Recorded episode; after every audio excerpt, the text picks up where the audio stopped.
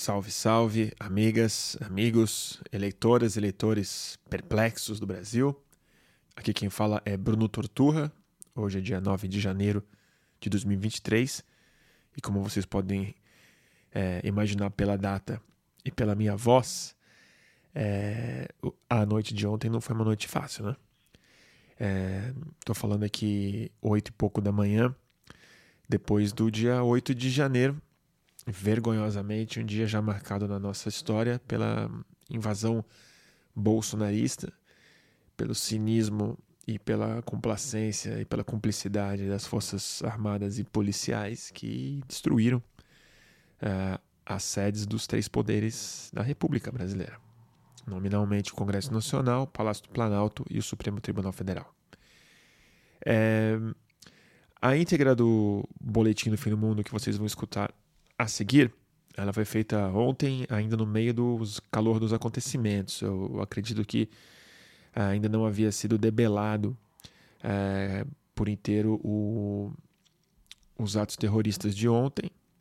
É, e acredito que nem hoje de manhã eles estão resolvidos ainda. Eu falo isso porque aqui em São Paulo a Marginal Tietê está nesse momento bloqueada por é, bolsonaristas e pela passividade da Polícia Militar.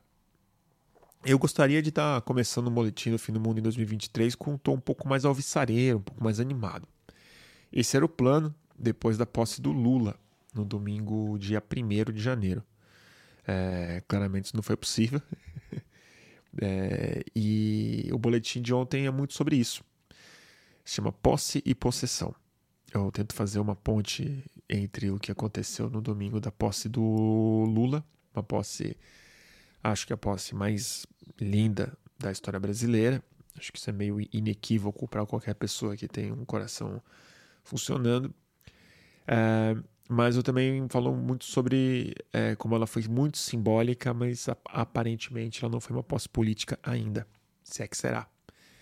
Porque o que aconteceu ontem foi uma resposta mais que simbólica à transmissão do poder pelo povo ao presidente Lula. Ontem houve uma depredação física, houve uma demonstração de força gigantesca, de força política, de força militar, de. É, de contaminação e do que eu coloquei como possessão. Eu acho que o processo dessa relação entre posse e possessão é muito claro. Quando o Bolsonaro se retira, a gente achava que era um favor que ele fez à nossa democracia. Na verdade, ele finalmente se manifesta como um encosto, como uma assombração. Ele e a força que ele foi capaz de mobilizar no país seguem como um encosto dentro dos palácios, dentro dos órgãos públicos. E é esse exorcismo, esse processo que transcende muito uma eleição, que a gente vai precisar fazer, e é um pouco sobre isso que eu tento discorrer bastante indignado antes dessa ressaca é, cívica que eu sinto hoje pela manhã. Então é isso. Gostaria de dar um feliz ano novo um pouco mais convicto, mas cá estamos em 2023. Porque não se elege um monstro sem consequências longas, duradouras, para bem além de uma eleição que ele não reconhece e nunca valorizou. Então, com vocês, Boletim do Fim do Mundo: Posse e a Possessão. Salve, salve, turma. Começando mais um boletim do fim do mundo. E aí? Feliz ano novo, comunidade. Puxado, né? A última palavra que eu queria começar os boletins de 2023 é a expressão que eu usei durante, sei lá, 95% de todos os boletins. Puxado. É, eu ainda estava voltando de, de merecidas férias. É, ontem à noite a gente voltou para casa. É, eu ainda estava, confesso, um pouco desconectado de pensar o boletim, pensar o que eu ia falar quando a gente voltasse ao ar, mas certamente seria algo é, dialogando com a posse de domingo passado. E eu, e imagino que muita gente no país, analistas políticos, antropólogos, militantes, ele, é, eleitores e cidadãs e cidadãos que tinham algum tipo de lucidez, acho que estavam ainda muito afetados pela importância, pelo simbolismo, pela beleza, francamente, que o domingo passado representou. Eu sei que eu não estava sozinho, não estava sozinho na sala onde eu estava, e sei que não estava sozinho entre milhões de pessoas que caiu no choro e, e se emocionou de maneira muito justificada com o que aconteceu no domingo passado. E aí, uma semana depois, assim, não só ver as cenas de hoje, mas particularmente ver a subida da rampa de uma escumalha humana é, muito doutrinada e muito comandada por uma escumalha ainda pior do mundo político e militar, subindo a mesma rampa, acabando com a simbologia do é, domingo passado, que eu acho que não se mantém intacta, apesar da beleza.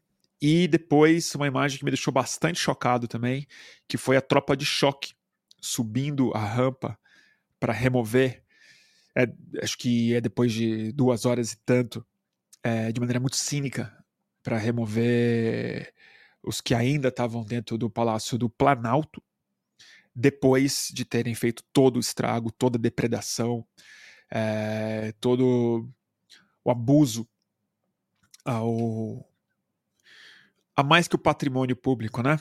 Porque eu, e vocês vão me desculpar, eu tô um pouco é, aéreo, porque antes de entrar no ar eu estava até concentrado, pensando umas coisas para falar, e aí eu vi uma imagem que pareceu bastante real de um bolsonarista é, que roubou e levou para fora e começou a folhear e levantar e mostrar para as pessoas a Constituição original de 88, assinada e promulgada por Ulisses Guimarães e todos os deputados é, constituintes de então, entre eles o presidente Lula. É... Então é muito significativo, muito forte e dialoga com muita coisa que infelizmente a, a gente veio a gente veio discutindo nos últimos anos no boletim do fim do mundo. É, eu ainda não estou com as ideias muito bem amarradas, vamos ver se a gente consegue costurá-las aqui, mas é eu fiz esse título e esse flyer e essa tentativa de organizar as ideias em torno do nome posse. Posse e possessão. Né? Eu usei o cartaz do Exorcista, referência óbvia, uma metáfora bem barata, na verdade, com o Lula entrando numa casa assombrada ainda. E eu acho que tem alguma relação com o que está acontecendo, porque a gente está testemunhando de maneira muito clara, é, há muito tempo já, o poder dos símbolos, né? Que é uma coisa que organiza muito a para o bem e para o mal, organiza muito a humanidade, a nossa cabeça e a nossa imaginação, nossas prioridades. E, e toda a beleza do que a gente viu na semana passada e a importância, ela é profundamente simbólica. Né? Foi uma cerimônia simbolicamente impecável, como os jornalistas já descreveram.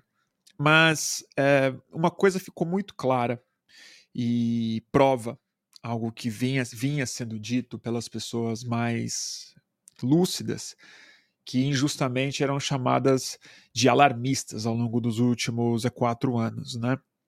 É, os símbolos a gente conseguiu tomar posse na semana passada, mas hoje ficou muito claro que uh, o Comando Civil ainda não tomou posse o Comando Civil, é, que não é simplesmente a autoridade do presidente da República, mas a aceitação, é, a submissão republicana dos poderes armados da é, República que entendem e reconhecem, assim agem dentro de uma democracia.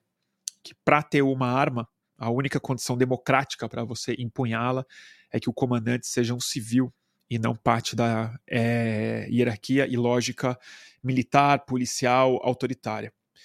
E o que a gente veio discutindo nos últimos anos é que, além do clássico autoritarismo militar brasileiro, que nunca gostou, nunca se submeteu, nunca aceitou bem a democracia, e por conta do golpe de 1889, até hoje se considera dono da república que eles é, supostamente proclamaram, a 15 de novembro, é, a gente está diante de um outro fenômeno, que ele é radicalizado pelas redes sociais, mas ele encontra muito eco de outras formas na sociedade brasileira que tem a ver com identidade nacional, tem a ver com a ideia de segurança pública nacional e tem a ver com a não legitimidade do comando civil, que é, para mim, o espírito miliciano verdadeiro, que não é nem uma questão de hierarquia militar versus o comando civil, que é a, a, o não reconhecimento do próprio Estado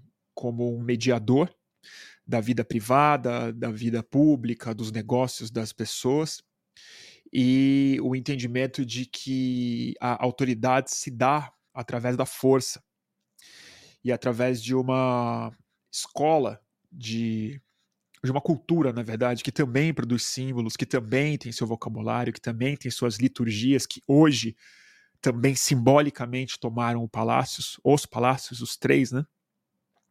É, mas que é dos capangas, dos jagunços, do, do crime que a gente entende como é crime, mas que historicamente se define como uma parte grande da própria identidade brasileira que é de exploração é, não mediada dessa terra, não regulada dessa mesma terra.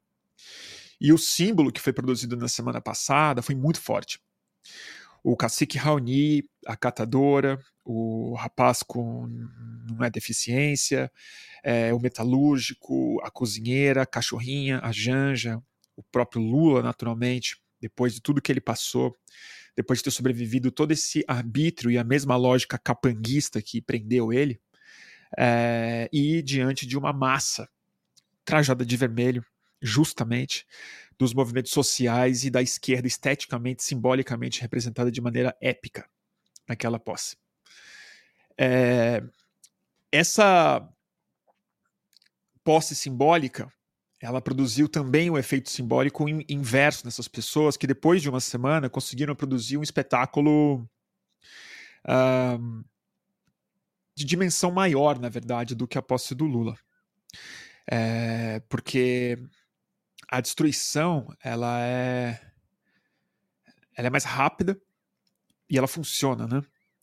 Então, assim, pegaram o, a cópia da Constituição de 88, rasgaram de Cavalcante, parece que roubaram obras de arte, não sei se um Portinari, um Brecheret, rasgaram o tapete da é, princesa Isabel, atiraram pela janela móveis é, originais do Oscar Niemeyer, do Sérgio Rodrigues, do Tenreiro, uh, coisa que já havia sido feita no Palácio do Planalto ao longo de quatro anos.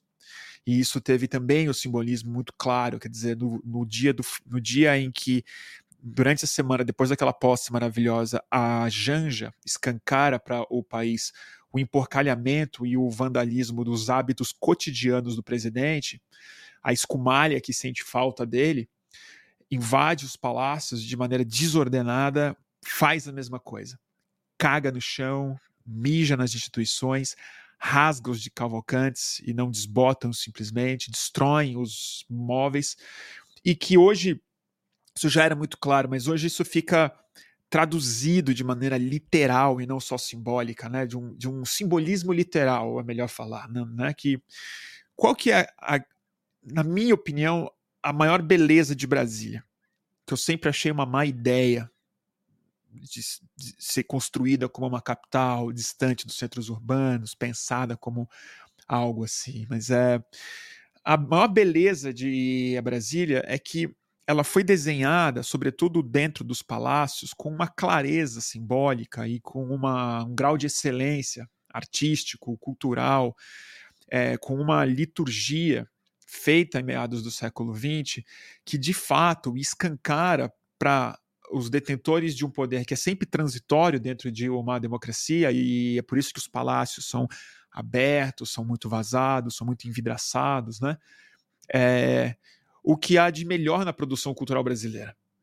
Né? tá ali assim os grandes pintores que já nessa época já se mostravam é, visionários de um espírito brasileiro, apesar de eles serem muito contemporâneos de Brasília, já havia claramente a intuição dentro do país, dentro do, de quem projetou a Brasília, mas dos críticos que leram isso tudo, de que aquilo, apesar de ser recente, era apontava para a promessa de país que que é, que a Brasília é, nos oferecia, né? E muito pouco tempo depois, um golpe militar veio para tomar essa cidade para eles próprios. Mas uma coisa os ditadores nojentos que formaram e criaram o Bolsonaro e o, o bolsonarismo não fizeram, eles não rasgaram as obras de arte. E isso foi feito. Isso foi feito porque, novamente, dialogando com muitos boletins que a gente fez antes desse, o que eu acho que o patriotismo do bolsonarismo é, é uma autoxenofobia muito forte. É a, a apropriação patética, trágica, neurótica e muito perversa dos símbolos nacionais cafonas. Quer dizer, são bandeiras fabricadas na China com a cor errada, uma camisa da seleção falsificada quase sempre, é, exposto de maneira pornográfica, justamente é o recalque do ódio que o país tem de si mesmo. Não é à toa que a, que a Michelle Bolsonaro removeu o quadro dos é, orixás Sorte que ela removeu, porque não estava lá hoje para ser totalmente rasgado, que provavelmente esses evangélicos fanáticos poderiam ter feito hoje no Palácio do Alvorada, no Palácio do Planalto, melhor falando. Porque ela tirou do Alvorada, né? Mas eles fizeram isso.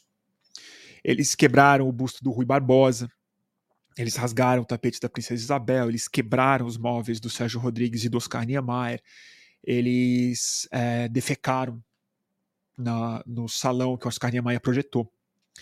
E, e isso é o escancaramento do ódio do país a si mesmo que também foi outro tema de outro boletim, mas que eu acho que é uma doença autoimune que o Brasil tem.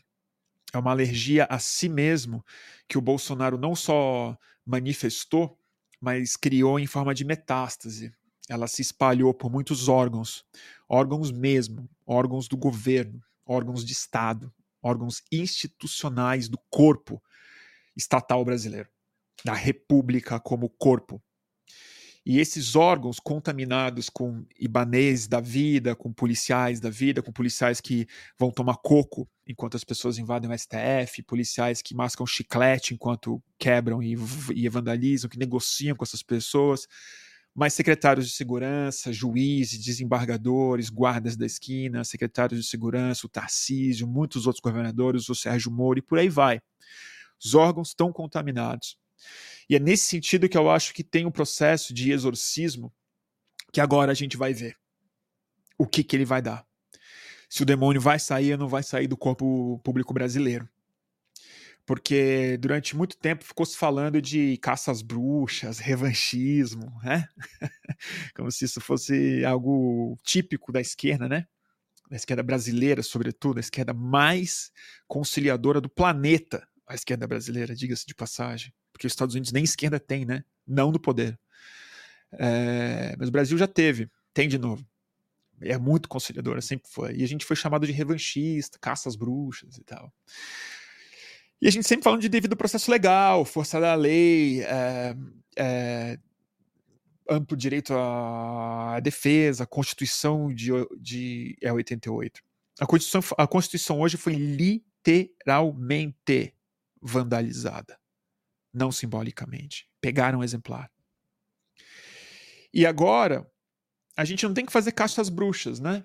Mas a gente já está no campo do exorcismo. A gente já está no campo místico, quase.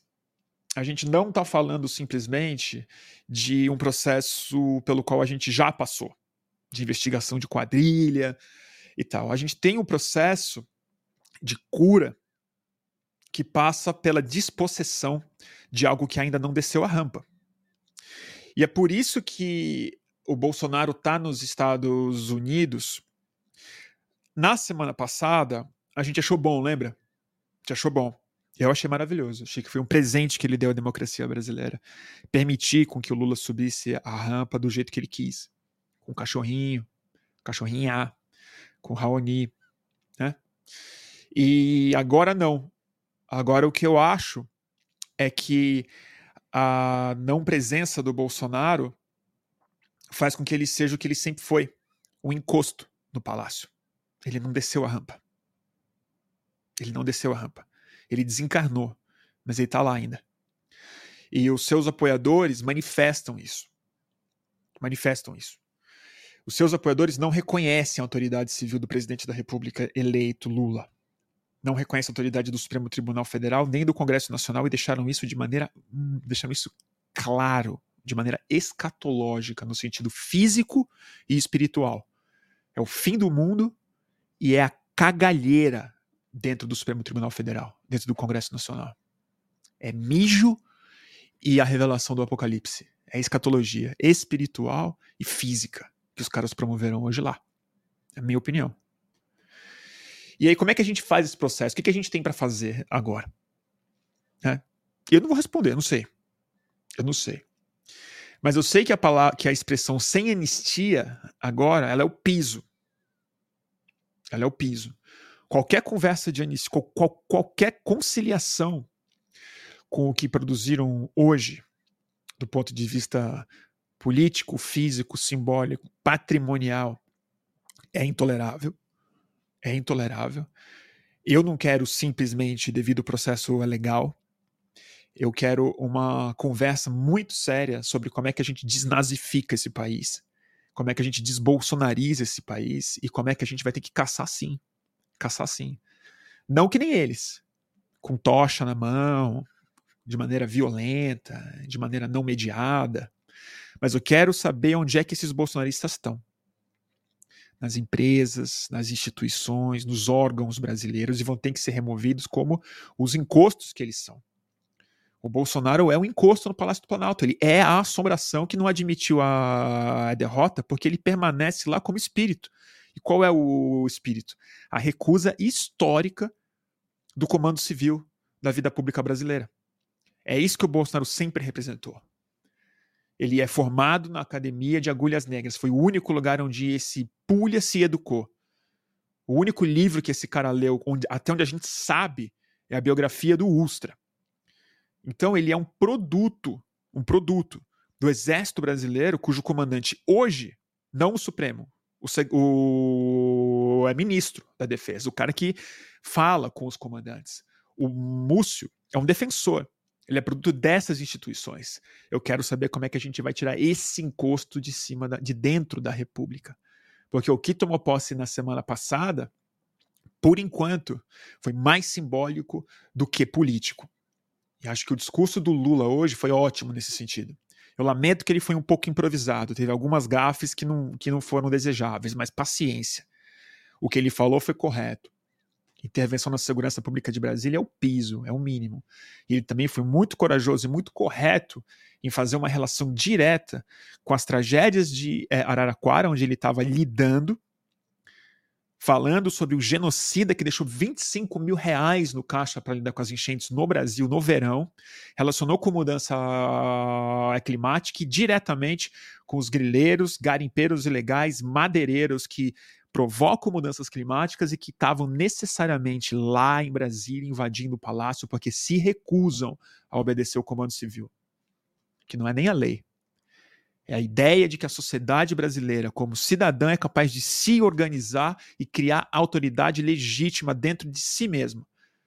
Por isso, a autoxenofobia. É o país que não acredita que ele é capaz de ser um país que não é capaz de assumir as responsabilidades de ser uma civilização. Eles não querem isso. Querem madeirar mesmo. E quer botar fogo aonde? Nos palácios que eles sempre odiaram, porque é desenhado pelo Oscar Niemeyer e é decorado por Portinari, de Cavalcante, né? Oscar Niemeyer, Sérgio Rodrigues, Tenreiro, e por aí vai. De Janira, e aí como é que fica? O que, que a gente vai fazer? Agora, agora a gente vai ter que ter uma conversa séria. Agora o vocabulário vai ter que mudar. E a gente vai ter que ignorar um pouco os editoriais que depois da manhã já vão estar falando que não pode ter caça às bruxas. que depois da manhã vai estar falando que é hora de olhar para frente. Né? Amanhã não. Amanhã o pessoal vai estar bravo. Mas depois da manhã já vai estar falando que não pode exagerar. Não pode pegar pesado demais. Vai ter que ignorar essas pessoas e fazer um trabalho que ainda não foi feito, né? A gente vai ter que produzir mesmo. Isso não é trabalho para o governo só, não. Vai ter que produzir o vocabulário, o léxico e os símbolos do processo de exorcismo que a gente vai ter que passar. Porque o que aconteceu hoje, gente, não é incidental. Foi anunciado, foi feito na cara de todo mundo e tem a assinatura do problema número um, que também, novamente, nos últimos quatro anos a gente cansou de repetir aqui no boletim. Gente cansou tanto que eu nem falo mais, que eu já esgotei o assunto na minha cabeça. Mas está lá a essência do problema brasileiro. As polícias militares que se radicalizaram, encontraram um eixo, finalmente, um eixo narrativo, simbólico, se organizaram com lideranças próprias, com meios de comunicação próprios, em conluio com o exército, achou um, líder que organiza essa é, identidade e encontraram um respaldo popular alucinado para legitimar o tipo de omissão que foi cometida hoje, mas mais importante, o tipo de penetração que eles têm nas ruas, nos estados, nos municípios e na mente das pessoas que entendem que a única instância desejável para o Estado exercer o seu comando é a polícia. Por quê? Porque a polícia mata todo mundo, menos eles. A polícia deixa qualquer um cometer um crime se ele for alinhado simbolicamente. A gente viu isso. A gente viu isso. A polícia que mais mata no mundo é a polícia brasileira. Mais mata no mundo, polícia brasileira. Alguém morreu hoje? Alguém tomou um tiro?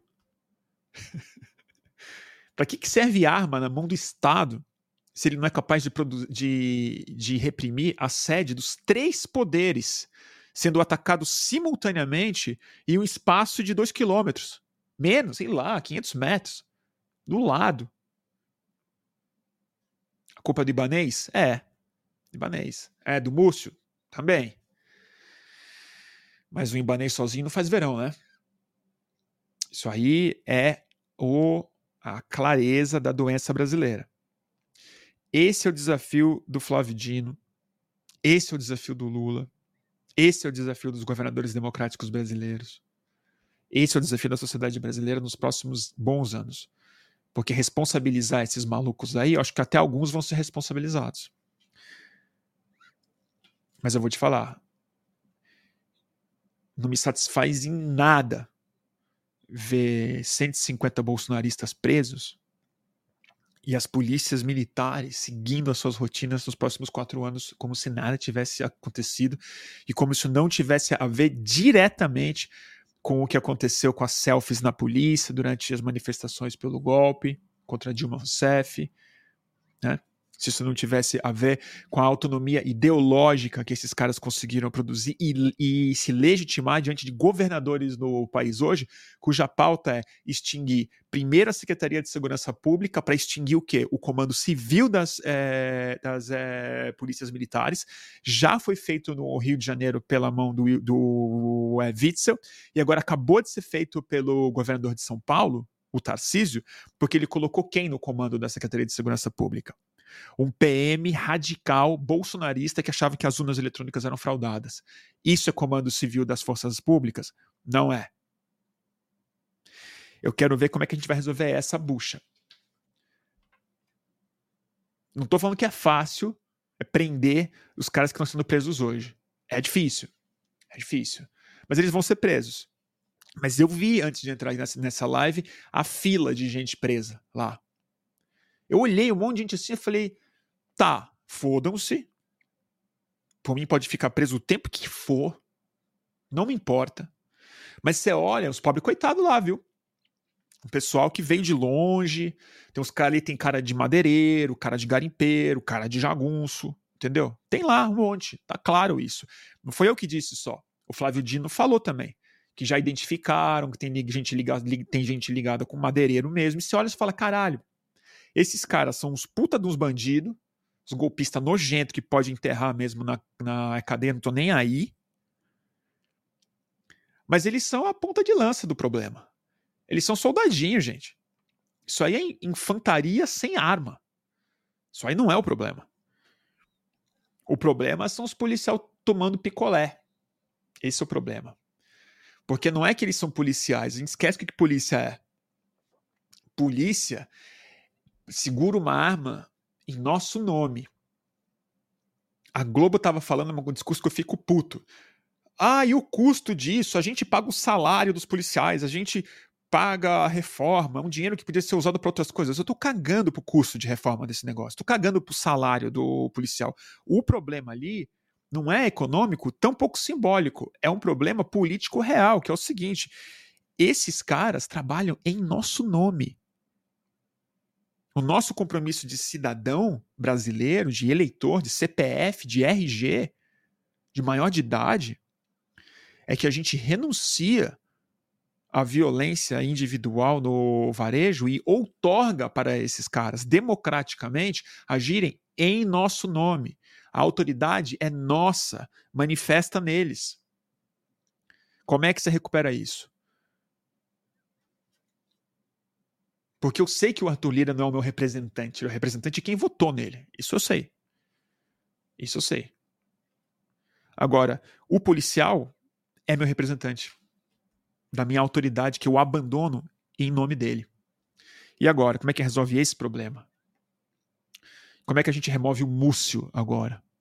Sem provocar um distúrbio nas Forças Armadas? Eu não sei. Mas agora é o seguinte: não é caça às bruxas, é exorcismo. É outro ramo da Idade Média. É outro ramo. É outro departamento do mundo espiritual. Não tem bruxa. Bruxa é a gente, não é? Não é a gente que é o pagão da situação? Não é a gente que é perseguido? Não é a gente que taca na fogueira? É a gente que é bruxa. Eles é que caçam a gente. O que a gente tem que fazer? Trabalho gigantesco. Exorcismo. Exorcismo. Posse e possessão. É isso. A gente tomou posse de um corpo que tem um encosto. O encosto é o Bolsonaro, que não desceu a rampa. Está em Orlando, reunido com Anderson Torres, seu ex-ministro da Justiça atual, exonerado recentemente, mas o responsável pela segurança pública do Distrito Federal, hoje, sabendo, eu, sabe por que eles sabiam que ia ter isso? Porque eu sabia. Todo mundo sabia. Tá no Prince Bolsominion. Tá lá escrito o que, que eles iam fazer. Conta de Twitter. Foi por Orlando. Encontra quem? O encosto. Já tem gente pedindo a deportação dele. Eu sou super a favor. Mas é bom organizar isso direitinho. É bom organizar isso direitinho. É bom ele ser mandado já no avião algemado já. É bom incriminar antes, para não dar mais confusão. Eu quero ver. Amanhã o Lula vai visitar, parece. Tem gente desaconselhando. Eu acho que devia. Eu acho que devia.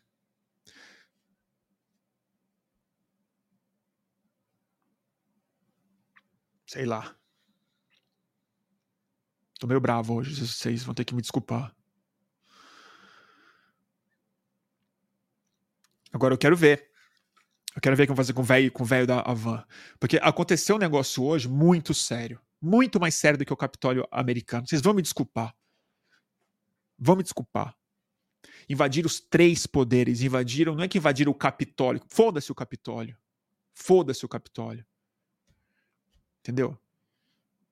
Invadiram o Palácio do Planalto. Onde o presidente trabalha invadiram a Suprema Corte, invadiram o Senado, a Câmara, entendeu? Fizeram isso com o Lula presidente. Entendeu? Com um país contaminado. E a gente viu o dano que isso causou nos Estados Unidos. A gente viu o dano que isso causou lá. O dano, assim, simbólico, político, eleitoral, que agora estão em crise por causa de um monte de deputado republicano que não reconheceu a vitória do, Bolson do, do Biden. do Biden.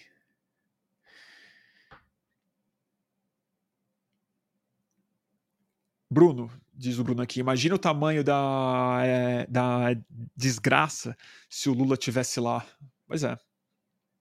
Só pensei nisso hoje. Sorte é que ele estava fazendo o que o presidente deve fazer e indo em desastre, nat desastre natural para ajudar os cidadãos. E falou que tem uma reunião com o governador de São Paulo na sexta-feira para tratar do problema das enchentes no estado de São Paulo. Imagine o clima. O Vapo está falando aqui que acha que foi pior o Capitólio porque os deputados e vice-presidentes estavam no local. Pode ser. Mas sabe o que fizeram quando invadiram lá? Deram um tiro em pessoas, tiro com bala de chumbo. Entendeu? Fizeram isso. Tinha mais gente hoje, tinha mais gente hoje no Brasil. Invadiram os três poderes, os três invadiram a Suprema Corte do Brasil. Rasgaram os quadros, cara. De Cavalcante essa altura do campeonato. E tem uma outra desculpa. O Trump estava no poder.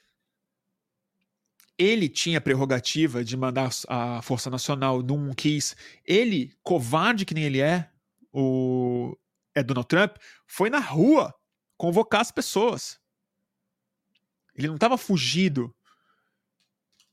Ah, sei lá para onde ele ficou qual é o. Ele não estava em balneário de Camboriú, que é a Orlando brasileira. Entendeu? Ele estava lá, dentro, da Casa Branca. Se cagando de mim, mas estava lá na Casa Branca. E também tem outro motivo pelo qual é pior. Porque é aqui no Brasil. Entendeu? Não é na capital do império doente, que na boa merece esse tipo de coisa. Porque afinal de contas é, é bom que o mundo veja que aquilo ali também é uma palhaçada entendeu? Mas aqui foi depois da posse, galera. A segurança institucional de uma tentativa de golpe de um presidente empossado. Empossado. Não foi um não reconhecimento de uma eleição. Foi uma tentativa de arrebentar e conseguiram arrebentar. Eles arrebentaram. Eles fizeram tudo o que foi possível fazer com as casas vazias. Tudo. Eles rasgaram o de Cavalcante. Eles cagaram no chão. Eles pegaram a Constituição de 88, assinada, promulgada por Ulisses Guimarães. Eles arrebentaram todo o plenário do Supremo Tribunal Federal. Eles pegaram o brasão e a cadeira dos ministros do Supremo, que a gente está acostumado a ver na TV, botaram no meio da praça. Tinha um maluco com a cara lavada, sem máscara, vestindo uma toga, que eles roubaram dentro dos armários dos caras lá. Você vai falar que os Estados Unidos foi pior? Foi nada. Foi nada. Então, assim, não é simbólico mais. O simbolismo brasileiro, a gente tem uma sociedade tão cega que o nosso simbolismo precisa se materializar em forma de tragédia. Ele tem que ser físico. Você tem que pegar o símbolo do quadro do Di Cavalcante e rasgar. E esse é o símbolo, que também é o BO, que também é o perigo, que também é o fogo, que também é o alarme de incêndio, que também é a nossa mente, de novo, poluída por essa assombração, por esse encosto dentro da República Brasileira, que, de novo, não desce a porra da rampa. Não desce. Subiu a tropa de choque hoje o encosto não saiu. Subiram aqueles merdas. Eu não chamo nem de vândalo aquilo. Eu tenho simpatia com vândalo vândalo normal, vândalo que taca pedra em, em banco, sei lá, não, não tô nem aí. Isso aí não é vândalo. Isso é outra coisa. Isso é uma doença do corpo social real brasileiro. Isso aí não é nem bandido mais. É fascismo mesmo. Mas é um tipo de fascismo muito contemporâneo. É um fascismo bem século XXI. Tem uma coisa pornográfica, nihilista, debochada e doente e impotente e sexualmente perversa e reprimida, escatológica, né? Que é, que é exatamente esse pastiche que esses patriotas viram. O ódio a si mesmo, ódio ao país. Então, que o país seja destruído para que o patriotismo deles possa se manifestar. Enfim, o Brasil não existe mais, ele é só um plotter verde, de verde e amarelo e uma terra seca. Aí vão ficar felizes. entendeu? Patriotismo de baixa resolução. Entendeu? Pega aquele 50 dpi, estoura no outdoor, verde no menor sentido, e é isso aí que é. Esse é o Bolsonaro. Esse é o cara que governava, de, de que mancha o couro da cadeira do tenreiro, entendeu?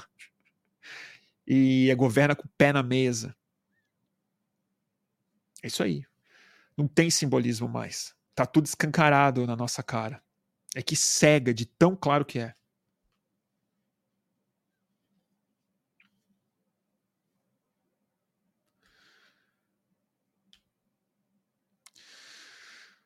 Bruno, pergunta o Luiz Augusto Moura. Amanhã às 18 na Paulista? Talvez, Luiz, não sei. Não sei, Luiz. Eu vou avaliar. Honestamente, eu vou avaliar. Eu vou avaliar. Pode ser uma boa ideia, pode não ser. Eu não sei. Eu quero ver como é que amanhece o dia amanhã. Quero ver como é que amanhece o dia amanhã. Tá bom, gente? Amanhã às 12 na São Francisco, né? Talvez eu vá na São Francisco amanhã.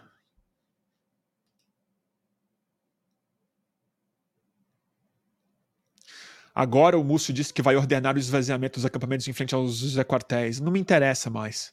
O Múcio tem que sair. Mas é isso. Sem anistia não é nem mais um slogan, gente. Sem anistia é tipo dar bom dia hoje em dia. A gente precisa de exorcismo. A gente precisa de uma transformação profunda, entendeu? E da devolução de um tipo de espírito é, civil no país, é, acho que como a gente nunca teve. A gente teve espasmos civis no Brasil, da ideia de que o civil existe, de que o cidadão ele é mais do que um indivíduo dentro de uma sociedade, mas que ele realmente ele tem um papel público a ideia de que a sociedade brasileira é composta de civis, que existe uma responsabilidade muito compartilhada, de que tem uma construção cuja função das armas é simplesmente obedecer um é propósito que é iminentemente busca de paz e um mínimo de coesão mínima, que é o que a política determina no seu, no seu melhor, entendeu? A gente vai precisar de um tipo de ideia de civil brasileiro que não houve nem na direta já, que o regime era não só decadente, mas voluntariamente em transição. A vez que a gente reconquistou a nossa é, democracia foi em grande medida por obra da ditadura.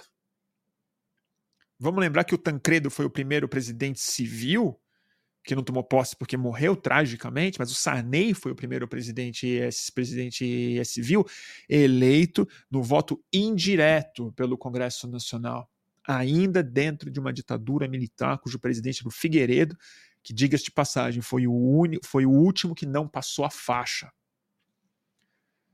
E permaneceu de novo como um encosto dentro do Palácio do Planalto e dentro da Constituição brasileira por causa da bosta do artigo 142, da Constituição que o imbecil levantou hoje na frente do Congresso, que ele roubou. A nossa cara. E ninguém fez nada. Ninguém fez nada. Agora é tarde. Agora é tarde. Já fizeram. Já quebraram tudo. Entendeu? Violaram aquela merda. E aí? Quem que vai fazer alguma coisa agora? Múcio? Vai tirar os acampamentos agora? Acampamento? Tá aqui em São Paulo. Sabe o que está acontecendo aqui em São Paulo hoje? Está crescendo o acampamento lá. Óbvio que está crescendo. Os caras estão excitados. Os patriotas agora estão com o pinto duro que eles não conseguiram por quatro anos, que é um bando de impotente. Que só goza com ódio. Ódio, ódio não goza, mas é assim que eles se excitam. É isso que eles sentem. E estão indo para lá. Quem que vai remover eles? O secretário de Segurança de São Paulo? O bolsonarista raiz? Quem? O Tarcísio, que está em Santa Catarina e não, e não em Araraquara? Quem vai, quem, vai, quem vai remover? O Múcio? Foda-se o Múcio. Foda-se o Múcio. Vergonha Múcio. Falou que tinha parente no é, acampamento. Faz o seguinte: pede demissão e sai do grupo de família junto. Mas eu não sei se eu vou amanhã na Paulista. Eu quero ver como é que vai correr o dia. Eu quero ver como é que vai correr o dia. Tô puto. A Daniela tá falando aqui, cara, subestimaram é demais. Não subestimaram. Não subestimaram. Isso aí foi totalmente planejado. Porque se eles subestimaram mesmo, se eles acham que eles subestimaram, é o tipo de gente que não tem lucidez nem julgamento é político para ter nenhum cargo público. Se uma pessoa honestamente subestimou o que podia acontecer hoje, depois de tudo que a gente viu por quatro anos, depois do exemplo americano, depois dos prints de zap, depois da conivência da polícia, da Polícia Rodoviária Federal, do Exército, depois do financiamento de tudo, o cara o cara subestimou o que podia acontecer hoje, desculpa, essa pessoa não pode distribuir senha no Detran. E quanto mais ser o, o ministro da Defesa ou o governador do Distrito Federal, que não é um estado. Vamos falar sério, o que, que o Ibanês tem para fazer naquela merda que não seja segurar a estabilidade física dos órgãos de governo? Para que, que serve um governador do Distrito Federal se não para fazer isso? Porque se for para cuidar do serviço público, bota mais dois, três prédios lá e administra-se dentro da, dentro da, esfera, da esfera federal. Faz alguma coisa, bota um prefeito. E deixa o controle da segurança dos órgãos federais na mão do governo federal. Mas também nem isso dá para confiar. Vai confiar em quem? No exército? Na aeronáutica? Na marinha? Em quem? Então é isso. Eu quero ver agora. E eu, assim, fiquei muito feliz com o tom indignado do Lula. Acho que foi bom. Acho que tá pouco, mas foi bom. Entendeu? E acho que agora é para ir para cima mesmo. Porque se por acaso desestabilizar a República mais e tentarem dar um golpe de é verdade, que seja. Mas a última coisa que a gente pode se autorizar a fazer agora é querer acalmar os ânimos, entendeu? Sendo que só tem um lado tacando bomba e botando fogo e cagando, cagando cocô dentro das maiores instituições que a democracia brasileira foi capaz de produzir. Dos palácios pensados de acordo com o espírito, com a identidade brasileira, com a promessa brasileira para a democracia mundial. Eu lembro de uma vez que eu entrei, eu entrei no Salão Nobre é, eu entrei num salão do Planalto uma vez, quando um amigo meu trabalhava na assessoria de imprensa, no primeiro mandato do governo Lula. Eu entrei, e eu não lembro que sala que era, mas era uma sala linda, e era uma sala receptiva, era para receber é, embaixadores, presidentes, era um salão. E aí o, o, meu amigo me notou algumas coisas, ele falou assim, repara como não tem banco aqui, não tem um assento aqui. Aí eu falei, nossa, é verdade, tinha cinzeiro, tinha... mas não tinha banco. Ele falou, isso era a ideia do próprio Niemeyer. Ele falava era que as pessoas não podiam se sentir confortáveis em um espaço de poder, porque elas só deveriam passar. Elas nunca deveriam se é, acomodar. Esse é o tipo de pensamento dos palácios brasileiros. Esse é o tipo de consciência política que gente como Oscar Niemeyer, novamente, Atos Bucão, o que a gente produziu de melhor. É isso aí, galera. Feliz ano novo. Gostaria de ter uma live um pouco mais animada. Tava bem para fazer. Tava pensando inclusive falei, porra, não vai fazer sentido mais chamar de boletim do fim do mundo. Né? Tava achando que novos ares estavam respirando. Sabia que não. Concordo com com, com, tudo que já foi dito no boletim, eu sei, eu não sou ingênuo, e eu assino embaixo das análises das pessoas, como o meu querido amigo que eu fiz a última live no ano passado, Orlando Calheiros, que sempre nos alerta de maneira muito clara, assim, escreveu um artigo muito bom no Intercept durante essa, essa semana, de falando, cara, a gente tem um problema gigante no Brasil, esses caras não vão embora, isso está entranhado na sociedade brasileira e tal. Mas ainda assim, eu acreditei que a posse do domingo passado, ela teria uma reverberação. É, ela, não digo mais, talvez mais pacífica. Mas a força simbólica foi tão forte que a resposta veio. Subiram com um, um líder indígena brasileiro. É óbvio que os garimpeiros iam chiar subiram. Quem passou a faixa foi uma mulher negra. catadora de lixo. É óbvio que a polícia não ia gostar. Né? É isso aí.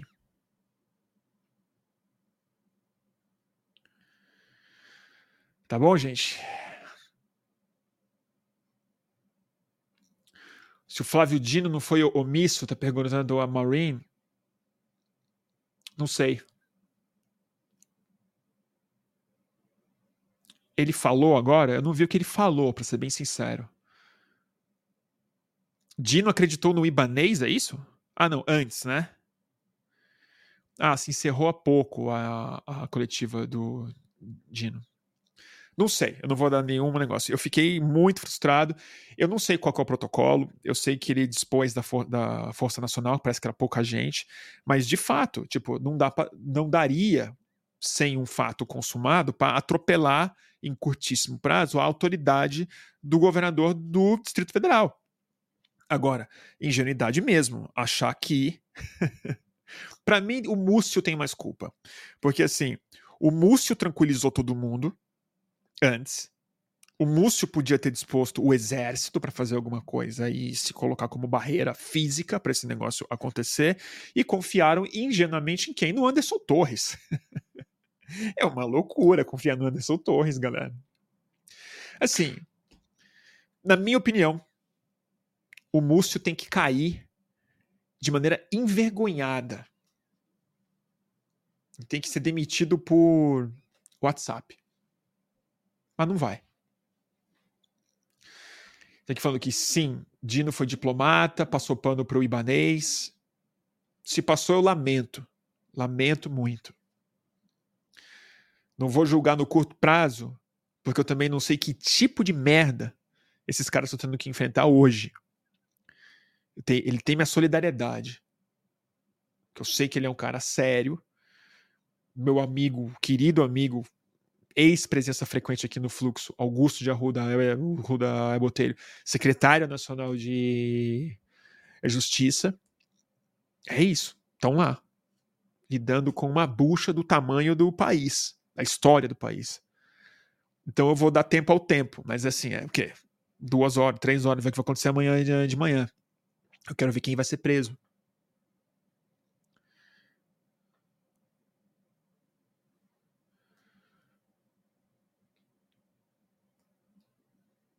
Bom, vocês estão polêmico aqui, falando que não sabe se passou pano e tal. Paciência, depois a gente vê.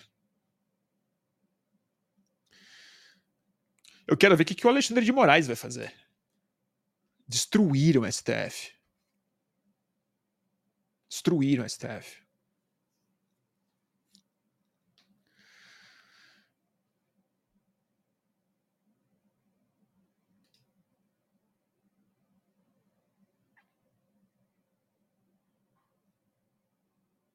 Deixa eu ver aqui. Luciano pergunta, mas você não acha que o Múcio é uma questão política, que tirar ele seria é traumático? Traumático? Mais do que aconteceu hoje? Que, que, o, o que, que a gente quer? Eu acho que agora é a hora de ir para cima do Múcio, de botar um comando civil real no Exército, na Aeronáutica e na Marinha, até porque é o seguinte: o mundo inteiro Biden, Macron, América do Sul inteira, Chile, Argentina, o Putin já declarou alguma coisa em apoio ao, governo Lula. Entendeu? Agora é hora de deixar claro que a sociedade civil mundial suporta o Brasil. É hora de botar rédea nos milicos já. Porque daqui a três semanas ninguém vai ser solidário com o governo Lula se começar uma movimentação estranha por baixo das casernas. Não, não, não. Agora é a hora. Para mim, o Múcio honesta, assim, opinião pessoal minha, tá? Como jornalista, tá? Para mim o Múcio tem que ir pra puta que o pariu.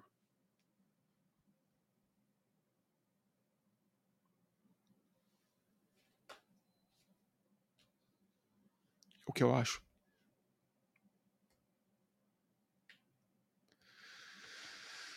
Ai ai. Puxado, né? que mais, gente? E o Ibanês, Ibanês. Ibanês, para mim, você sabe onde que o Ibanês tinha que ir? Para Orlando. Para Orlando. Ficar no quarto de serviço da casa do José Aldo. Lá que ele tem que ficar. Essa é a minha opinião técnica, como eu tô colocando aqui. A minha opinião técnica, eu não tenho viés ideológico aqui. Eu tô falando como jornalista técnico. Ele tem que ir pro quarto de serviço da mansão do Zé Aldo, no condomínio de Orlando. É para lá que o Ibanez precisa ir. Entendeu? É para lá que ele precisa ir. Entendeu? Vestir uma roupinha de cor bem, bem apertada, uma máscara com uma bola na é, boca e lavar a eripizela do Bolsonaro.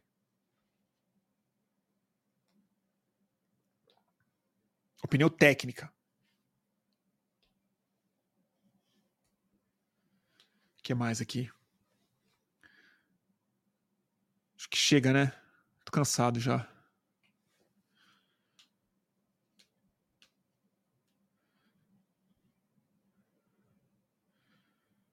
Lamber e Pizela. É isso aí mesmo que estão colocando aqui. A Sandra tá colocando. É isso aí, galera. É o que estava escrito, assim, é o óbvio. É o óbvio. Aí o óbvio vai ficando lulante, aí ele se manifesta. Ele vê quatro anos de. É, é, é, tipo um mil folhas de obviedades, assim, vai virando um, um croissant, lasanha, assim, de mil, mil, mil camadas, e agora tá na mesa, pessoal. Tá aí na mesa, rasgaram de Cavalcante, vai fazer o quê? Cagaram no lugar, pegaram a Constituição de 88 do Ulisses Guimarães, rasgaram a de Janira, e aí? Tá aí. Tá aí. Aras, não estava na cara do mundo? Todos os editoriais, o Estado de São Paulo, o mercado, não é? Tá aí, esse é o resultado. Esse é o resultado. Vamos ter uma república ou não vamos ter? Aparentemente, não. Uma parte significativa do Brasil diz que não. Afirma que não. E a grande maioria das pessoas armadas também, porque eu não vi, por enquanto, no Brasil, não vi um PM, um PM, que se retira da corporação e dá uma entrevista e fala assim: olha, eu me retirei porque a minha corporação é bandida, bolsonarista, golpista, e eu entrei na polícia para ser um democrata, não aceito isso. Estavam tá, tomando coco no quiosque hoje, mascando chiclete, tirando foto de celular, filmado pela câmera da Globo, ninguém quis esconder. Tá aí, resultado tá aí. Ó, aqui tá falando, o Pablo tá colocando, o Safato ele estava certo. Infelizmente, o Safato ele costuma estar tá certo. Eu falo infelizmente porque eu sei que ele concorda. É comigo também. O Safato ele também odeia estar errado. Mas ele costuma ter razão. Às vezes demora dois, três, quatro, cinco anos para ele ter razão, mas ele costuma ter.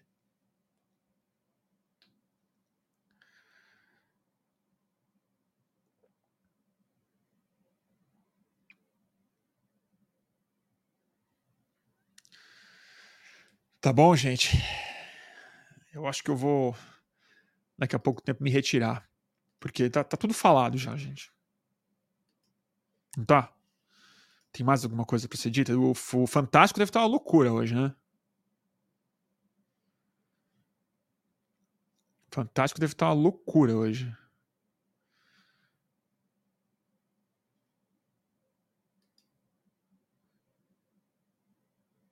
Deixa eu ver aqui.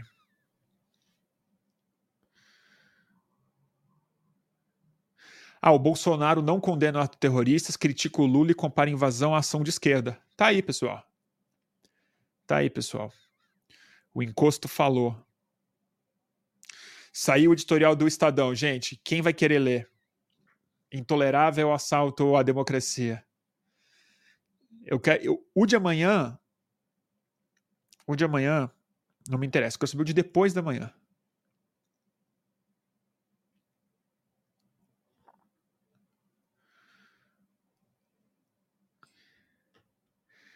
Mas é isso aí, pessoal cansado. Eu, eu voltei de férias, cara, foi mó gostoso. Entendeu? Tomei sol, comi peixe, fiquei descansando, fiquei tocando violão, li livro gostoso de ler. A crente que ia começar um ano, fazer umas entrevistas. Ah, aliás, pior que isso. Pior que isso. Terça-feira de manhã eu tava animadão. Eu ia pegar um avião ir para Brasília. Terça-feira agora, depois da manhã para ir para a posse da Sônia Guajajara, que eu fiz questão de ver. Fui convidado, tive a honra de ser convidado pela Sônia Guajajara, entendeu? Ia pegar um avião e eu ia ver a posse no Planalto, no Palácio do Planalto. Aí hoje, durante a invasão, eu olhei assim, eu vi uma destruição, não sabia o que, que era. Eu fiquei em choque, assim. Falei, o que que tá arrebentado ali? O que que é isso? É o Congresso? Eu falei, não, é o Salão Nobre do Palácio do Planalto. Todo quebrado. Falei, não vai ter posse. E não vai. No fim do dia recebi o aviso da própria Sony que não ia ter. E então essa era a minha semana, essa é uma semana linda.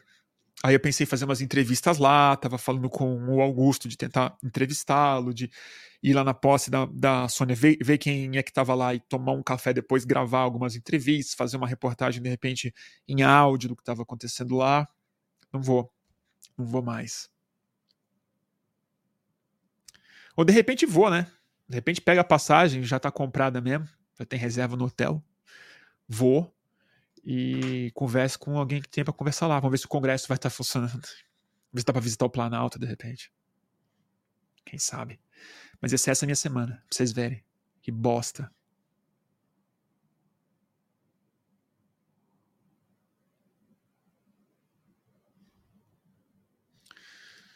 Ai,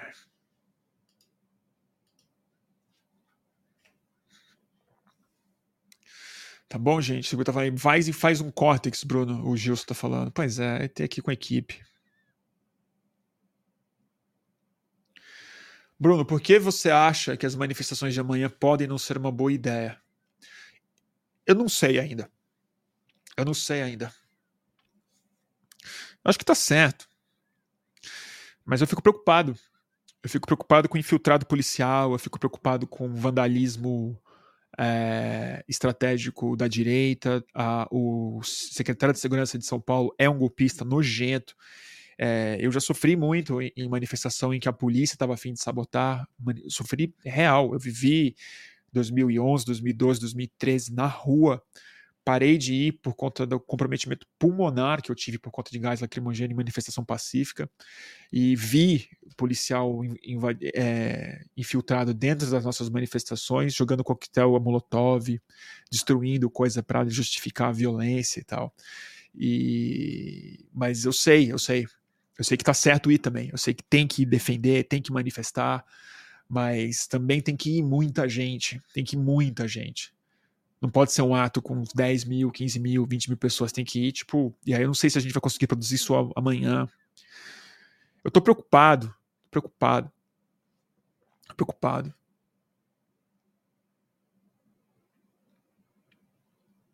Mas se o pessoal for, for, for, eu vou também. Eu vou aparecer, fazer o quê?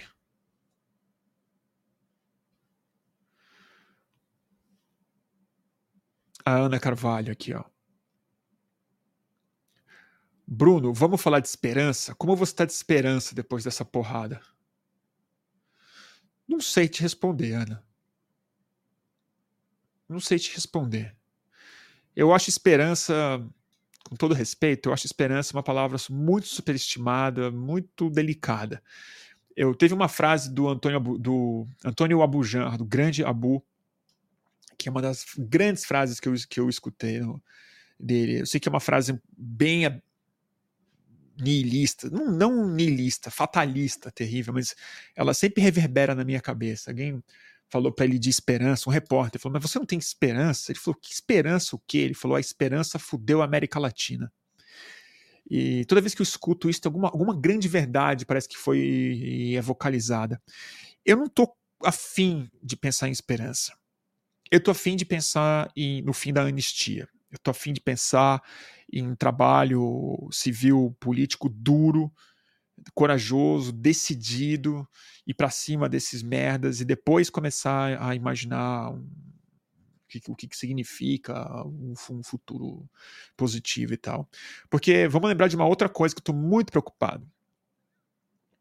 Sabe um lugar que é muito mais fácil de vandalizar, de barbarizar, de matar do que a Praça dos Três Poderes em Brasília? Pensa nisso, tá? A Praça dos Três Poderes é frágil assim. Os três poderes. Três. Sabe um lugar que é mais frágil? A sede do Ibama em Roraima. A sede da, das operações anti-desmatamento que vão começar a entrar em campo já.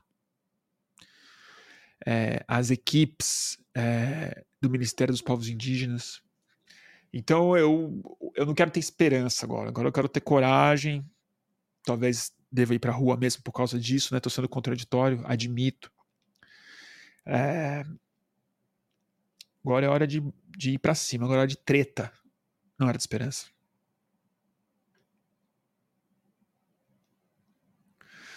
Lula chegou em Brasília.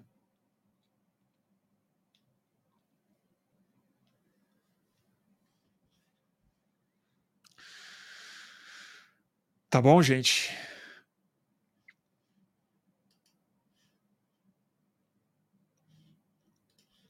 Então tá, pessoal. Quantas pessoas tem aqui? Quantas almas tem aqui?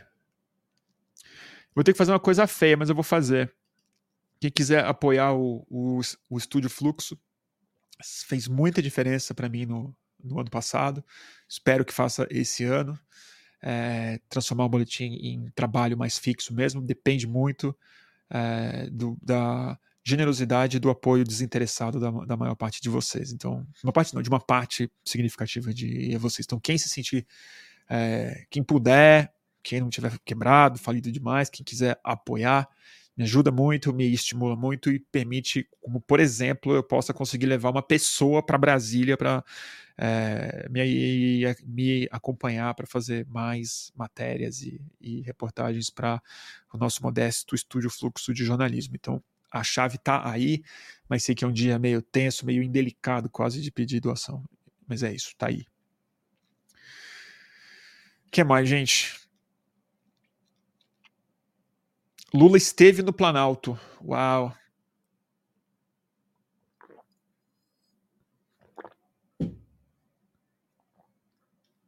Ah, deixa eu falar para vocês. Amanhã vai ter calma urgente. Esqueci de avisar. Amanhã eu, Alessandro Rufino e Gregório Duvivier vamos entrar ao vivo a partir das oito e meia da noite aqui no Estúdio Fluxo para comentar, para conversar, responder perguntas. Se bem que a gente não costuma responder muita pergunta de vocês, mas amanhã eu tento. E vou tentar fazer uma coisa legal amanhã também. Eu vou tentar chamar convidados e convidadas para fazer aparições no, no Calma Urgente, amanhã às oito e meia. Tentei buscar eles hoje, mas estavam uh, todos com internet fraca. Acho que a Alessandra estava na estava fora do Rio de Janeiro também. Tá bom? Tá aqui o Henrique. Obrigado pela doação, Henrique.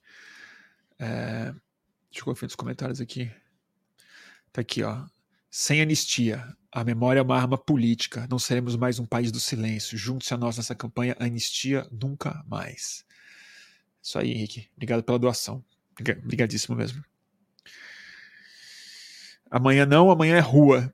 Diz Peste Negro. Vai ser mais tarde, vai ser depois da rua. Espero eu. Diz o Pablo, o Pablo aqui, deixa eu ver, Pablo. Isso foi muito bom para o Dino poder passar a régua na gentalha. Vamos ver. Tomara. Tomara muito. Pô, quem tá falando aqui? Podia chamar o Safatli. Óbvio que eu podia chamar o Safatli. Obrigado, Renata.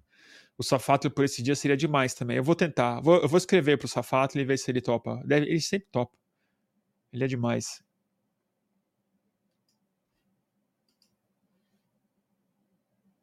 Eu tô sem áudio? Alguém tá falando aqui? Acho que não, né? Tô, eu tô, tô com áudio, certo? Olha o Henrique aqui, ó. O, Henrique, o Safatli tá com a agenda é, aberto, eu falo com ele. que bom, Henrique. Pode marcar que eu, a gente faz. Adoro minha plateia. Vamos ver. Tá bom, gente? Ah, tá aqui a, a campanha Nunca Mais. Foi você, Henrique, que me escreveu para assinar? Eu achei que estava assinado já. Depois eu não vi meu nome lá, eu falei, ué, eu super quis assinar o manifesto desde o começo, mas eu acho que eu não. Eu estava num lugar com uma internet muito ruim, possivelmente não deve ter ido. Obrigado.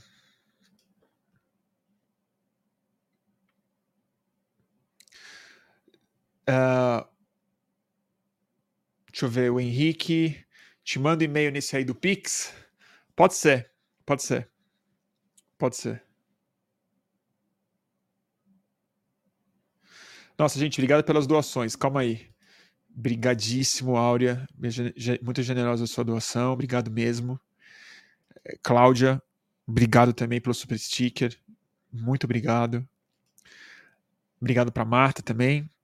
Mac Britton, que nome legal. É... Ari, Ari, brigadíssimo. E o Ângelo também, bora para cima. Obrigado a vocês, gente, vocês são demais. Ai, ai. É que, eu, sei lá, agora não tem mais o que falar, porque rolou uma sessão do descarrego, daquela desabafada. Parece que eu vou repetir. Mas olha que loucura. Eu tava lendo na praia agora um dos livros que eu peguei para ler. Eu não terminei ainda. É esse aqui, ó. Os gregos acreditavam em seus mitos. E é de um historiador. Foi presente do meu querido amigo Miguel Lago marido da Alessandra Urfino, outro cara muito bom de sempre ler e acompanhar os artigos que ele costuma escrever sobre política brasileira. O Miguel, ele muito estudado, tal, e ele sempre me, sempre me recomendou esse livro aqui desse, desse historiador. E muito interessante, porque justamente ele fala desse lugar, é, sobretudo da construção histórica mesmo, mas também a cognitiva humana, que a gente sempre fica nesse lugar. Mas os bolsonaristas acreditam no que eles falam? Mas eles sabem que é mentira, eles estão vivendo uma alucinação e ele explica exatamente que a construção mitológica ela faz parte de um locus completamente diferente da realidade do tempo cotidiano, do tempo linear do qual a gente vive. E, e, existem reflexões muito interessantes da gente fazer sobre a construção de verdade, de fé ou de dissonância é cognitiva mesmo, quando o universo mitológico e o universo material eles se misturam de uma maneira muito é, perversa. Ele não fala disso nesse livro, ele fala exatamente sobre a construção histórica, sobre qual era a ideia de mito antes do cristianismo e tudo mais. Mas o que mais eu fiquei pensando, depois de ler, não terminei ainda, mas é, me fez pensar nisso, é como a gente tem uma disfunção, a gente tem uma perversão mesmo no papel mitológico é, e nas construções narrativas míticas que, que tentam ocupar o espaço do mundo físico, do mundo objetivo, uma confusão que aparentemente não havia nos mundos pré-monoteístas. É, e é muito interessante que é o mito, né? Porque eu sempre achei o fato de chamarem o Bolsonaro de mito algo para lá de didático, de adequado, de como traduz muito bem o, o que, que ele representa para bem além do meme, é muito mais um meme do Richard Dawkins, assim, um meme que organiza mesmo a, a grande narrativa humana, do que o mito mitada de, de de escuro, que é o que originalmente parece que começaram a chamar ele de mito.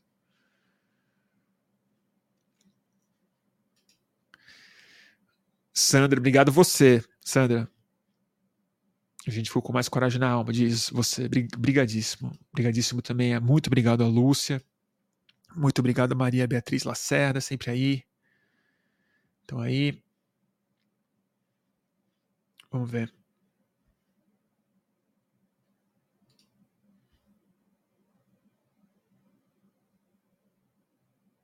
O que que você está falando aqui, Renato? O Renato não, o Pablo, deixa eu ver.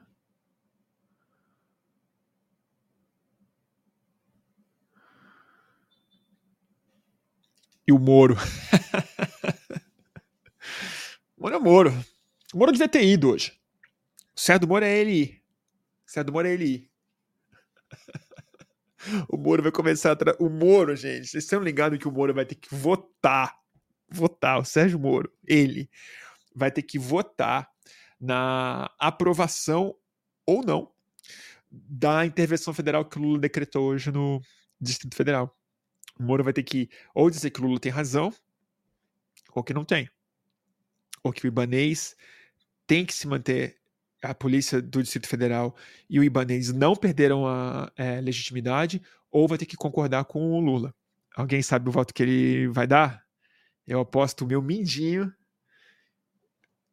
Eu, eu apostaria o meu mindinho que eu sei que voto ele vai dar.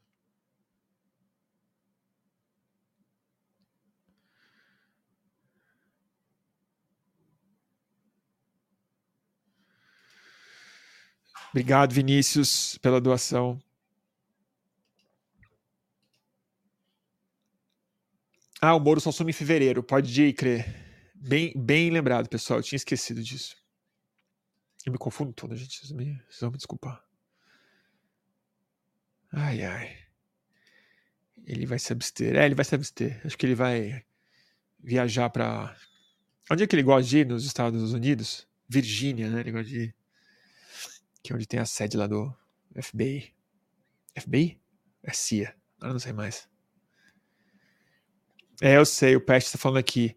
Eu sei, Peste. Peste Negro. Excelente link o seu, hein? É, a posse da Sony foi adiada. Eu sei, eu tava indo. Inferno.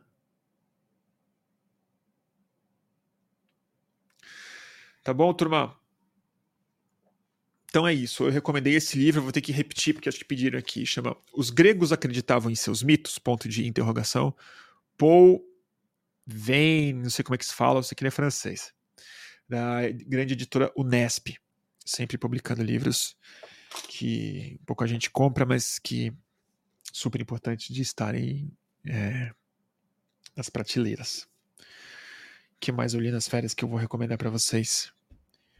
Eu li, ah, eu li o, o, livro que o Gregório recomendou, o Livre, da Lea Ipe, que ele recomendou no último Calma Urgente do ano passado, que é sobre a derrocada comunista na Albânia. Super legal, super interessante o livro, o livro, livro livre. Tive alguns incômodos, mas depois eu vou discutir melhor com o próprio Greg. É... E eu li mais alguma coisa. Ah, eu li o On the Beach do Ian McEwan também, maravilhoso. Ah, o Renato aqui, viu que, vi que você não curtiu muito. Não, eu curti. É um livro que. Acho que tem um tipo de livro. E livro bom costuma ser assim também. Você gosta muito e alguma coisa você não gosta. E alguma coisa você não gosta mesmo. Não, é, não tem a ver com o texto, com a proposta, com nada. Mas tem alguns incômodos que eu acho que faltavam. Talvez não seja para ela elaborar mesmo, talvez seja para o leitor elaborar. Então o livro ele é muito provocativo, ele tem muitas passagens, muito sensível também. O livro me deixou muito estimulado, assim. Eu gostei muito. Eu acho que muita gente vai entender ele como um livro anticomunista também, acho que vai bater mal em parte da esquerda, mas é muito interessante pensar que a autora hoje é professora de marxismo, super de esquerda, super progressista em mil aspectos, econômicos principalmente, mas ela também faz uma crítica muito profunda ao, ao ideal liberal e, e, enfim, que se impôs na Albânia de maneira muito oportunista com a derrocada do comunismo.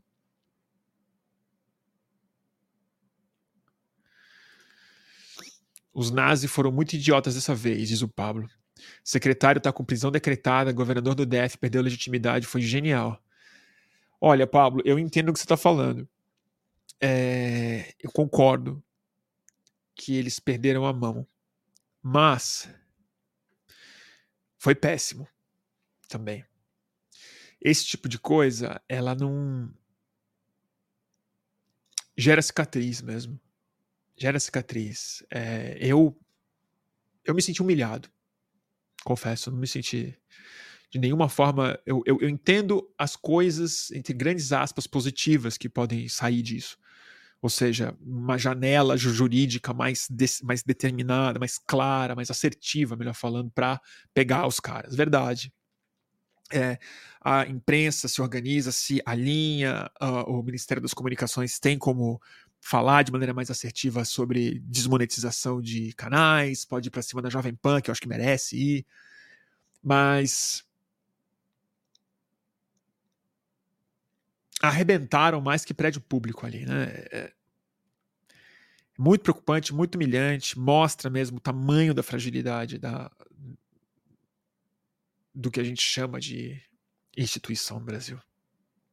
Porque é bom lembrar, né? A gente fala, as instituições são fortes no Brasil. Não são. As instituições não seguraram o Bolsonaro. Duas coisas seguraram o Bolsonaro. Uma muito positiva e uma muito cínica. A muito positiva, que salvou o Bolsonaro, é a consciência política de pouco mais de 50% do país. é, e a liderança heróica do Lula, que cada vez mais se mostra uma figura maior do que assim, maior do que qualquer, bio, qualquer biografia. A outra coisa que segurou o golpe no Brasil e o Bolsonaro foi o fisiologismo. Foi o cinismo político da normalidade administrativa dos eleitos do Brasil.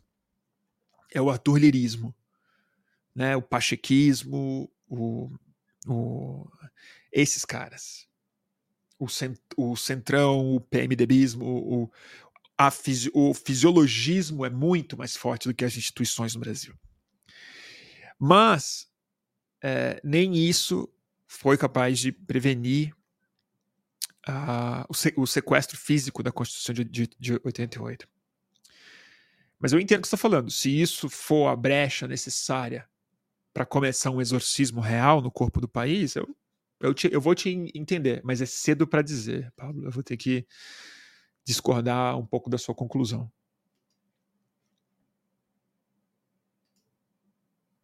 Obrigado, Yara. Obrigado pela generosa doação mesmo. Deixa eu ver aqui.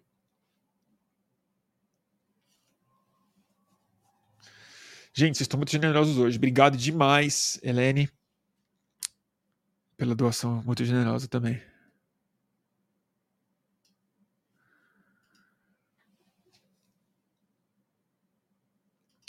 Bruno, diz o Lucas, aquele exemplar da Constituição é uma réplica, acabou de ser é noticiado.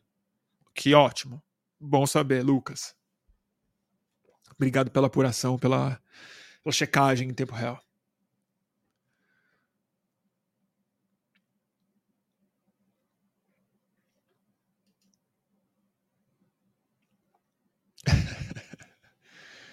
Aqui.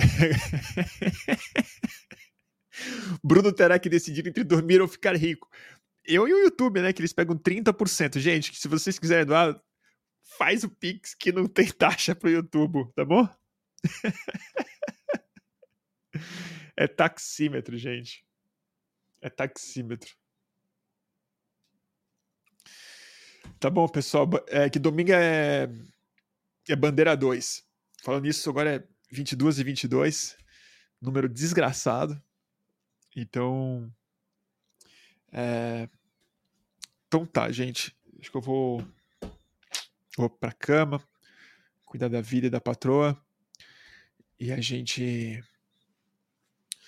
E a gente se vê amanhã no Calmo Urgente, comigo, Alessandro Fino, Gregório Duvivier. É, e durante a semana a gente vê o que faz. Se eu vou para Brasília, se eu não vou se eu entrevisto o Safatli, acho que pode ser ótimo da gente se reencontrar. Vamos ver se a gente faz pessoalmente, não por Zoom. Sempre melhor encontrá-lo ao vivo. Pessoa muito gente fina. É, e. Tá bom?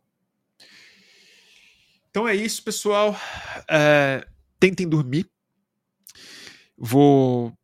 Ah, tem uma outra ironia horrível Hoje de manhã, aqui em casa, a gente apagou juntos o Twitter do celular. Porque tava um vício mútuo, olhando muito, não sei o quê. Já tinha sido uma promessa no, antes das eleições, quando passou as eleições. Aí, hoje de manhã, vamos apagar o Twitter? Vamos. Apagamos o Twitter.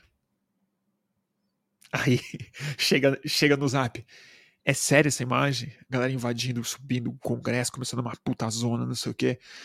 Aí eu vou no UOL, não tá na home do UOL, falo, ai caralho. Baixei o Twitter de novo, entro no celular, bicho pegando. Tava na rua, depois de um puta almoço gostoso, ia ter um dia agradável, arrumar a casa e. Fisgado de novo pela desgrama. Tá bom, pessoal? Então, obrigado pelas doações. É... Pergunta a Langra aqui, ou a Langra ou a Langra, vai estar no podcast amanhã? Vai. Vai. Vai sim. Tá bom? Turma, obrigado. Obrigado pelas generosíssimas doações. Obrigado a todo mundo que fez Pix. Eu vou ler daqui, daqui a pouco aqui o, o taxímetro. E E foda-se o Bolsonaro, fodam-se todos os eleitores do Bolsonaro, cada um dos apoiadores que foram pra rua hoje, entendeu? Vão todo mundo para o quinto dos infernos que há, não só da história, mas eu, eu agora eu tô cada vez mais. Fé eu não tenho, mas eu torço para que haja um, um submundo espiritual para onde as pessoas vão realmente assim é, lidar com o que elas fizeram em terra, para que essas pessoas vão para lá, para que elas se dirijam para lá, sem escala, depois que, que resolver ter o bom senso de desencarnar do mesmo mundo que eu vivo. Então é isso que eu desejo para todos os bolsonaristas, com uma cadeia bem sofrida, entendeu? Tomara que eles, que eles conheçam de verdade assim, o caráter do, do carcereiro brasileiro, que eles sejam tratados da mesma forma que todo preso brasileiro é tratado. É isso que eu desejo para eles. Eu desejo para eles isonomia. Eu quero que eles conheçam o sistema carcerário brasileiro como ele é. Como ele é a realidade do sistema carcerário brasileiro. É isso que eu desejo para cada um dos bolsonaristas que passaram os últimos anos desejando cadeia para sem terra, para gente que tem fome, para gente que pede esmola na rua, para gente que doa comida para quem está quem tá precisando, né? Então é isso que eu desejo para eles na noite de hoje, entendeu? Desejo ao Múcio, entendeu? Uma apendicite para ele se retirar do governo, assim, ah, tô com apendicite, tchau, tchau, entendeu?